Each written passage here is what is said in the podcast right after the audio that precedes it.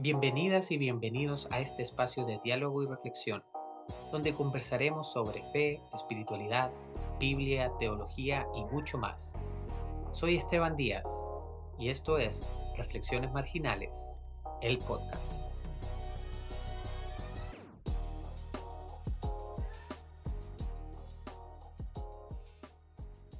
Episodio número 9. ¿Qué es la Biblia? ¿Cómo están mis queridos marginales? Tanto tiempo sin grabar, pero aquí estamos de vuelta. Hemos regresado después de hartos meses de espera. Si mal no recuerdo, el último episodio fue por allá en octubre del año pasado, en conmemoración de un nuevo aniversario de la Reforma Protestante. Pero aquí estamos de nuevo, con las pilas recargadas. Acá no voy a prometer nada, como lo suelo hacer. Ustedes saben que esto no es muy estructurado, pero sí quiero y voy a poner toda mi voluntad y mi intención en que este año podamos sacar más episodios que el año anterior.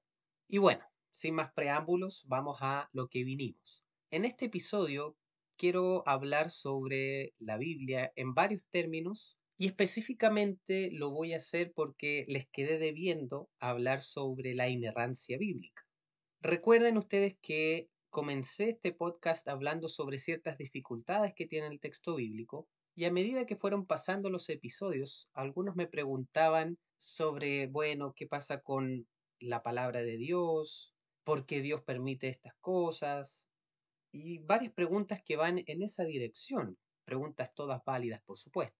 Entonces yo caí en la cuenta que tal vez debía haber empezado hablando sobre la Biblia en términos un poquito más generales y uno de esos temas siempre importantes y necesarios para tener una mejor comprensión de lo que estábamos hablando es tocar el tema de la inerrancia bíblica. Originalmente no lo hice, no quise partir desde ahí, porque en mis redes sociales tenía harto contenido relacionado a la inerrancia bíblica, a los géneros literarios, incluso hay algunos lives que pude grabar ahí con algunos amigos donde hablábamos y tratábamos estos temas. Entonces yo asumí que la audiencia ya más o menos conocía estos temas, pero en realidad es cierto que también está llegando gente nueva. Y bueno, además así aprovecho también de dejar esos temas registrados en el podcast. Pero bien, antes de hablar sobre la inerrancia bíblica específicamente, creo que es importante abordar el tema desde un poco antes. La pregunta para este episodio es, ¿qué es la Biblia? Hay un podcast que se ha convertido en mi podcast favorito que se llama The Bible for Normal People. Lamentablemente es un podcast en inglés. Si ustedes no tienen la dificultad con el idioma, les recomiendo que escuchen este podcast porque no hay desperdicio en él. Y en dicho podcast ellos tienen la pregunta que podría decirse que es la transversal a todos los episodios. Y ellos siempre dicen, ¿qué es la Biblia y qué hacemos con ella? Me parece que es una pregunta fantástica, porque sin duda que la Biblia es un libro tan importante para el mundo cristiano, y podríamos incluso decir para el mundo occidental, incluso no cristiano, que es necesario que podamos abordar el texto bíblico entender qué es este texto, de qué se trata, por qué lo leemos, por qué llegó a nosotros, cómo llegó a nosotros, para luego saber qué hacemos con él. Y naturalmente cuando hacemos esta pregunta, ¿qué es la Biblia? Las respuestas más comunes que encontramos dentro de los círculos cristianos son decir que la Biblia es la palabra de Dios, que es la revelación de Dios a la humanidad, que es la regla de fe y de conducta, y por lo tanto, lo que el mundo cristiano intenta hacer en su día a día es vivir conforme a los preceptos del texto bíblico. Suena simple, yo creo que lo hemos escuchado en muchas oportunidades, probablemente en algún momento incluso intentamos llevar a cabo esto, pero cuando empezamos a adentrarnos poco a poco en el texto bíblico, nos vamos dando cuenta que no es tan sencillo el asunto. No es llegar y tomar un texto bíblico y llevarlo a cabo en nuestra realidad. No es tan fácil de decir, ok, esto es lo que Dios dice, por lo tanto esto es lo que yo voy a realizar. Hay una broma incluso que me da mucha gracia y es un juego como el de la ruleta rusa. Dice, tomemos un versículo bíblico al azar y llevémoslo a cabo literalmente como está escrito. El primero que cae preso pierde. Es gracioso porque la verdad es que a veces nos encontramos con ciertos relatos que son bastante terribles y uno se empieza a hacer preguntas, ¿cómo es que podemos llamar a estos relatos la palabra de Dios? ¿Cómo es que conjugamos el Dios del Evangelio con estos relatos que son tan complejos? Por ejemplo, Dios enviando a matar a una nación, Dios destruyendo la humanidad por medio de un diluvio, etc. También sé que muchos cristianos conservadores y sobre todo el mundo fundamentalista tiene respuestas y argumentos para defender cada uno de estos relatos. No es mi intención entrar en ese debate, aquí solamente quiero dar algunas ideas, obviamente no voy a resolver la pregunta sobre qué es la Biblia a cabalidad, simplemente voy a dar y entregar algunas pistas para que podamos seguir desarrollando esta temática, seguir desarrollando conversación con aquellos que estén interesados en el tema. ¿Qué es la Biblia entonces? Hay una frase del autor Eduardo Arens que me ha resultado muy útil para conciliar todo este tema. Eduardo Arens dice, la Biblia es palabra de Dios en palabras de hombres. Y esto me parece muy, muy importante. Si se fijan, lo primero que él señala no es que la Biblia sea la palabra de Dios, sino que la Biblia es palabra de Dios. Ese artículo, la, hace una gran diferencia. Porque cuando tú dices esto es la palabra de Dios, encasillas y englobas todo lo que Dios quiera decir y comunicar a este texto que llamamos Biblia. Es decir, fuera de la Biblia no existe nada que sea palabra de Dios. En cambio, si tú dices que la Biblia es palabra de Dios, el panorama cambia, porque no se trata de que la Biblia contenga toda la revelación de Dios, pero sí contiene revelación de Dios. Y lo segundo es aún más importante porque no se trata solo de que la Biblia sea palabra de Dios, sino que además en palabras de hombres. Es decir, es Dios hablando, pero Dios está hablando por medio de palabras humanas. Y esto es fundamental, porque para poder entender y para poder comprender mejor el texto bíblico, debemos reconocer que éste tiene una doble dimensión. Por un lado está la dimensión divina, que es lo que ya hemos dicho, ¿cierto? Y es lo que tanto se comunica y se habla en las comunidades de fe, que la Biblia es la palabra de Dios, que es la revelación, que está inspirado por Dios, etcétera, etcétera, etcétera. Pero existe también una dimensión humana, y es la que muy pocas veces es abordada por los creyentes. Y créanme que si nos tomáramos el tiempo de entender de qué se trata esto de que la Biblia tenga una dimensión humana, nos ahorraríamos un montón de conflictos absurdos e innecesarios. Por lo tanto, si queremos hablar o responder, mejor dicho, a la pregunta sobre qué es la Biblia, en lo personal me parece un error empezar hablando de la dimensión divina. Yo prefiero no empezar hablando, por ejemplo, sobre la inspiración en el texto bíblico como tradicionalmente se hace. Porque cuando enfocamos nuestra mirada en la inspiración, en la revelación, en la dimensión divina, nos olvidamos de un aspecto tan importante como lo es la dimensión humana. Y cuando hablamos de la dimensión humana, en realidad nos estamos refiriendo al carácter literario que tiene la Biblia. Y no solamente a su carácter literario, sino que también a la historia que hay detrás de su formación, de su composición, a los estilos literarios que existen dentro del texto bíblico, a los contextos culturales a los que responden, a las comunidades que fueran los primeros destinatarios de estos escritos, etc. Además, es importante que entendamos que cuando decimos que la Biblia es palabra de Dios, es una afirmación que presupone una actitud de fe. Yo no puedo decir o creer que la Biblia es palabra de Dios si no asumo una actitud de fe. Por lo tanto, ¿qué quiere decir esto?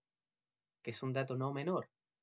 Decir que la Biblia es palabra de Dios es un dato no objetivo. Pero ¿cómo así puede decir alguien? Claro, no es objetivo, no es algo demostrable.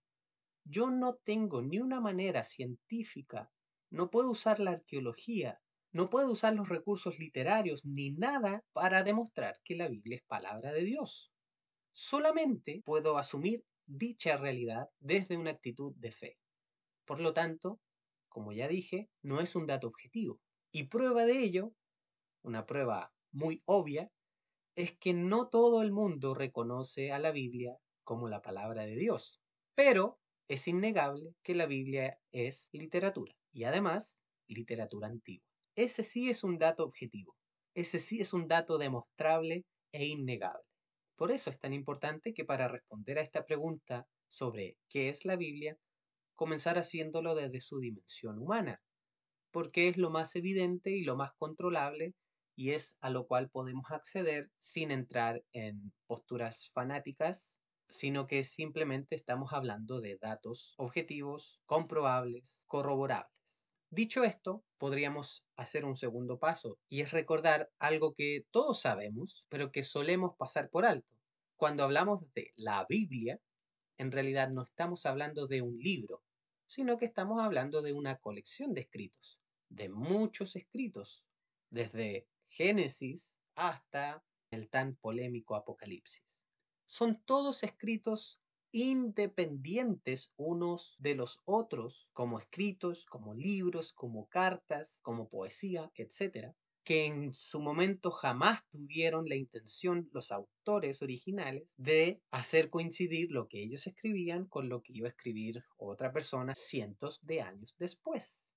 Bueno, lo que acabo de decir yo sé que todos lo sabemos, aunque dije que lo solemos pasar por alto. Pero hay otro dato que es incluso más interesante y que no es tan popular. Y es así como dijimos que hay distintos autores, porque son distintos libros, distintos escritos, pero incluso dentro de un mismo libro de la Biblia te puedes encontrar con distintos autores. Me explico. Cuando tú entras a leer, por ejemplo, el Génesis y lo lees de manera crítica, aplicando las herramientas que nos entrega la hermenéutica y la exégesis, nos damos cuenta de que existen ciertas tensiones en los relatos, dentro de un mismo libro. Tensiones del tipo que algunos llamarán contradicciones. Esto responde a la idea de que el Génesis, y así muchos libros del Antiguo Testamento sobre todo, no fueron escritos por un único autor, sino que responden a una composición literaria que fue coleccionando distintas tradiciones que escribieron sobre, por ejemplo, la creación o, por ejemplo, el diluvio, y las fueron agrupando en un mismo libro, al cual decidieron llamar Génesis. Entonces ya empezamos, o ya debiéramos empezar, a entender que la Biblia en realidad no es un libro fácil de leer, que la Biblia no es un texto simple, que la Biblia no es algo que se interprete por sí misma, que la Biblia no es un escrito que desde Génesis hasta el Apocalipsis sigue una línea narrativa continua, ininterrumpida y con un solo propósito. Todo lo contrario, es una multitud de tradiciones que están ahí presentes en el texto, cada una hablando desde su experiencia con la fe y con la divinidad, desde su propia historia, desde su propio enfoque lo cual nos demuestra la belleza que tiene el texto bíblico. Yo sé que esta verdad, este conocimiento puede significar un terrible trauma o una terrible impresión para muchos creyentes. En lo personal, yo veo aquí una tremenda riqueza que me habla de la belleza que tiene el texto bíblico. Entonces esto ya debiera empezar a hablarnos sobre qué es la Biblia. La Biblia no es un libro escrito por un solo autor. La Biblia es una colección de escritos, obviamente escritos en distinta época y por distintas personas. Parece que los autores bíblicos no tenían la intención de mostrarnos una única manera de entender a Dios, una única forma de experimentar a Dios. No tenían la intención de unificar la fe de una manera monolítica, es decir, cree de esta manera y nunca cambies tu forma de creer, porque esto es Dios. Jamás vas a encontrar eso en la Biblia. Porque si lo encuentras, inmediatamente en la página siguiente probablemente vas a encontrar todo lo contrario. Por lo tanto, la Biblia, en este sentido, es una invitación al diálogo, a la conversación sobre las experiencias de fe que ciertos grupos de personas tuvieron hace miles de años y que fueron tratando de dejar por escrito el testimonio de sus experiencias de fe. Por lo tanto, reitero, quitémonos de la cabeza esa idea de que la Biblia es, una, es un texto simple de entender, de leer y que es fácil poder aplicarlo literalmente, porque eso es algo que también es muy popular en el mundo cristiano. querer aplicar la Biblia literalmente es imposible. Porque cuando tú vas a aplicar un versículo de manera literal, va a venir otra persona y te va a mostrar otro versículo que contradice el que tú quieres aplicar literalmente.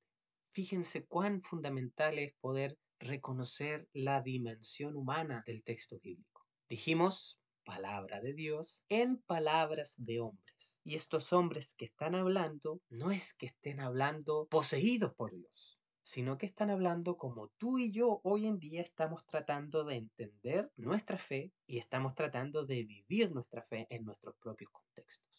Y para llevar a cabo esto es que los autores utilizan distintos recursos literarios, por supuesto, porque dijimos que la Biblia es literatura y literatura antigua, eso es un dato innegable. Nadie, no importa su fe, puede negar que la Biblia sea literatura. Y es aquí donde entran en juego los géneros literarios. Tenemos que reconocer que la Biblia no se trata de historia, mucho menos de historia en el sentido que entendemos nosotros la historia hoy en día, que en realidad cuando hablamos de historia, historia bíblica, pensamos que estamos hablando de relatos verídicos de algún acontecimiento. Es decir, pensamos que la Biblia es un texto historiográfico, pero no lo es tú cuando entras al texto bíblico te puedes encontrar con mitología, con leyenda, con poesía, con epopeyas. Si vas al Nuevo Testamento te vas a encontrar con evangelios, que es un género literario también, con epístolas, con apocalíptica, etc. Y esto es crucial, porque si entendemos esto, vamos a resistir la tentación de pensar de que cuando estoy leyendo el Génesis 1 y 2, estoy leyendo cómo se formó el universo literalmente. En algún otro episodio podríamos hablar un poquito más específicamente sobre los géneros literarios, pero me quedo con esa idea. No podemos leer la Biblia como si toda esta tratara de historia en un sentido historiográfico, es decir, todo lo que leo en la Biblia ocurrió tal cual está escrito. No, señores, no se trata de eso la Biblia. Por eso, con esto en mente, es que podemos entrar ya a entender que como la Biblia es literatura y como la Biblia es texto, nos da oportunidades, nos entrega opciones. Como todo texto, naturalmente va a conllevar a ser interpretado. Y para ser interpretado, obviamente tenemos que seguir ciertas reglas y normas que entregan, como ya dije, la hermenéutica y la exégesis, que nos permiten hacer una interpretación seria, con altura de miras, pero siempre entendiendo que el texto es posibilidad. Y como es posibilidad, solamente los fanáticos y los fundamentalistas pensarán que la interpretación que ellos tienen es la única correcta, es la única posible. Los textos jamás significarán una única verdad absoluta. Alguno dirá por ahí, la verdad absoluta es la que el autor quiso comunicar. Pero fíjense que una vez que el autor publica su obra, su obra ya no le pertenece, y todos nosotros que accedemos a esa obra podemos interpretarla desde nuestras propias perspectivas, historias y contextos. Y las interpretaciones que nosotros hagamos, si seguimos las reglas interpretativas apropiadas, serán válidas. Y es por esto que cuando tú observas el cristianismo, te encuentras con tantas denominaciones distintas de cristianos y todos se consideran bíblicos. Y lo son, seguramente. El problema es cuando queremos eclipsar la interpretación del otro porque es distinta a la nuestra. Quisiera entonces culminar este episodio, como les dije, breve, no resuelvo la pregunta en su totalidad, porque es una pregunta demasiado amplia, pero sí comparto algunas pistas e ideas que tal vez nos pueden permitir seguir con esta conversación. Y quiero cerrar con esto. Es muy peligroso tomar la Biblia, leerla y querer aplicarla desde su dimensión divina si no consideramos su dimensión humana. Si no consideramos la dimensión humana de la Biblia, vamos a cometer dos errores. Primero, vamos a sacralizar y justificar actos atroces simplemente porque están escritos en este libro. Y como están escritos en este libro y este libro es la palabra de Dios, por lo tanto, debo entender que es la voluntad de Dios que yo realice estos actos atroces. Eso es lo que tendemos a pensar cuando no consideramos la dimensión humana. Para muestra un botón, cuando tomamos el texto que narra el genocidio cananeo, nos enfrentamos a un conflicto tremendo, porque leemos que es Dios mismo el que está mandando a su pueblo a cometer un exterminio de una población en su totalidad, que es un acto aberrante en sí mismo. Porque no es solamente que Dios esté mandando a matar a aquellas personas que estén haciendo el mal, como si eso fuera algo justificable. Tampoco lo es. Pero Dios va incluso más allá y ordena a su pueblo a que exterminen incluso a los niños de pecho, a personas inocentes. Claro, yo entiendo que hay personas que justifican esto y dicen, no, es que seguramente Dios sabía que estos niños cuando crecieran iban a ser idólatras, iban a ser fornicarios, pecadores, etc. Que es este argumento el que también utilizan las personas cuando quieren justificar por qué Dios destruyó a la humanidad en el diluvio. Claro, para el mundo religioso este discurso suena incluso bastante convincente, pero cuando lo miramos desde distancia, suena una locura pensar que Dios está enviando a matar a niños inocentes. En pleno siglo XXI no podemos permitirnos que grupos que se dicen ser cristianos justifiquen este tipo de actos. No podemos permitir que grupos cristianos justifiquen, por ejemplo, la esclavitud, que justifiquen ciertas conductas machistas y patriarcales, porque la Biblia lo dice. No podemos permitirnos que grupos cristianos promuevan el odio hacia aquellos que son diferentes, porque no solamente promueven estos actos horribles, sino que los sacralizan porque están diciendo que esa es la voluntad de Dios, porque la Biblia lo dice y porque la Biblia es palabra de Dios. El problema es que están obviando que, claro, para ellos es palabra de Dios desde su fe, pero es palabra de Dios en palabras de hombres. Por lo tanto, antes de entender cuál es la voluntad de Dios detrás de todos estos escritos, tenemos que analizar y estudiar cuál es el rol que juega el autor que está escribiendo esto, la comunidad a la cual fue escrita y todo lo que rodea este relato, ya sea contexto histórico, literario, etc. Y bueno, el segundo problema o el segundo riesgo que tenemos por no considerar la dimensión humana, tiene relación con lo que estoy hablando, es que no podemos resolver estas dificultades que el texto tiene ahí. Cualquier persona que te diga que la Biblia es un libro simple de leer es que no ha leído la Biblia. Porque si yo tomo la Biblia y me encuentro como, por ejemplo, que en 2 de Samuel 24 y en Primera de Crónicas 21 está David haciendo un censo en Israel, y en uno de los relatos es Dios el que manda a David a hacer el censo y en el otro relato es Satanás el que está mandando a David a hacer el censo. ¿Qué pasa ahí? O si voy al Nuevo Testamento, porque claro, hay algunos que creen que esto es un problema solamente del Antiguo Testamento, pero los evangelios están repletos de contradicciones también en este sentido. ¿Cómo es que muere Judas, el traidor? Según Mateo 27, ahorcado, según Hechos 1, muere cayéndose y golpeándose la cabeza y se la revienta en una piedra. Son dificultades que el texto nos presenta. Y de nuevo, si solamente me acerco a la Biblia con la mentalidad de que esto es palabra de Dios, me voy a volver loco con esta idea de que en la Biblia tengamos este tipo de contradicciones y dificultades. Por favor, entendamos que la Biblia es literatura. Incluso, me atrevo a decir, antes de ser considerada un libro sagrado, la Biblia debe ser considerada como literatura. Es la manera más saludable para luego dar el paso de fe y de buscar en los escritos bíblicos la revelación divina. Si lo hacemos al revés, va a llegar un momento, y espero que llegue ese momento si no ha llegado, que vamos a entrar en una crisis de fe, porque nos vamos a empezar a cuestionar este tipo de cosas que he mencionado. En el siguiente episodio quiero abordar de manera un poco más específica lo de la inerrancia bíblica. Yo sé que ya he mencionado algunas ideas que sirven de argumentos para abordar el problema de la inerrancia, pero me parecía fundamental hacer este primer acercamiento sobre qué es la Biblia. Y solamente para despedirme, un dato no menor y que debemos considerar es entender y saber que la Biblia no fue escrita para nosotros.